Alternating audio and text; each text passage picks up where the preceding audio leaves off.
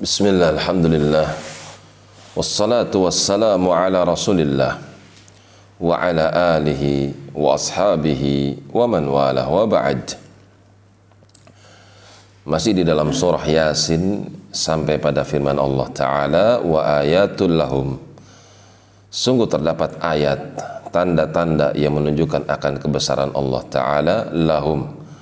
Bagi mereka manusia yang mau berfikir anna sesungguhnya kami hamalna dzurriyyatahum kami yang telah mengangkut keluarga-keluarga mereka manusia fil fulkil mashhun di atas suatu perahu yang amat berat.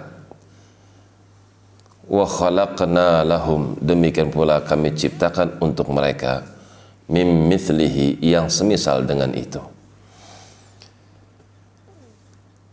wa ayatul lahum anna hamalna dzurriyyatahum dzurriyyatahum yakni dzurriyyah Adam wa dzurriyyah Nuh alaihi salam. Peradaban manusia hampir punah. Manakala Allah murka kepada kaumnya Nuh alaihi salam. Akan tapi dengan sebab rahmatnya Allah perintahkan kepada Nuh untuk memasukkan para pengikutnya ke dalam perahu yang telah dibuat berpasang-pasangan. Demikian pula binatang-binatang. Agar masuk ke dalam perahu dipersilahkan untuk masuk ke dalamnya berpasang-pasangan. Karena bumi selama 40 hari 40 malam akan terjadi banjir yang amat hebat. Yang gunung pun akan tenggelam karenanya.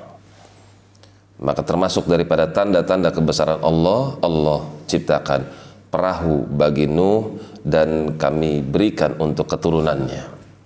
Wa khalaqna lahum bukan hanya itu, bahkan kami ciptakan untuk mereka mimithlihi yang semisal dengan perahu mayar kabun sehingga mereka bisa menunggangi tunggangan tersebut. Kata para ulama, masuk padanya adalah kendaraan-kendaraan darat sesuai dengan zamannya. Zaman dahulu kendaraan darat adalah unta, kuda, dan keledai. Adapun kendaraan-kendaraan pada masa ini adalah kendaraan yang terbuat daripada besi. Maka semua adalah perbuatan Allah Subhanahu. Wa inna nughriqhum kalau kami pengen maka perahu-perahu itu kami tenggelamkan. Fala sarikha lahum maka tidak ada satupun yang sanggup menolong mereka walahum yunqadhun dan sekali-kali mereka tidak bisa ditolong. Illa rahmatan minna. Melainkan semua terjadi disebabkan karena rahmat kami yang amat besar yang kami limpahkan kepada mereka manusia. Mereka bisa menempuh perjalanan yang jauh dengan waktu yang singkat dengan kendaraan udara dengan kendaraan laut dengan kendaraan darat. Wa mata'an. Dan sebagai bentuk kesenangan ilahin sampai batas waktu yang telah kami tentukan. Kenikmatan dunia ada batasannya. Ada sesuatu yang memutuskannya, yaitu kematian. Maka sungguh rugi bagi mereka orang yang mendapatkan nikmat tapi tidak pandai bersyukur. Demikian wallahu taala alam bissawab.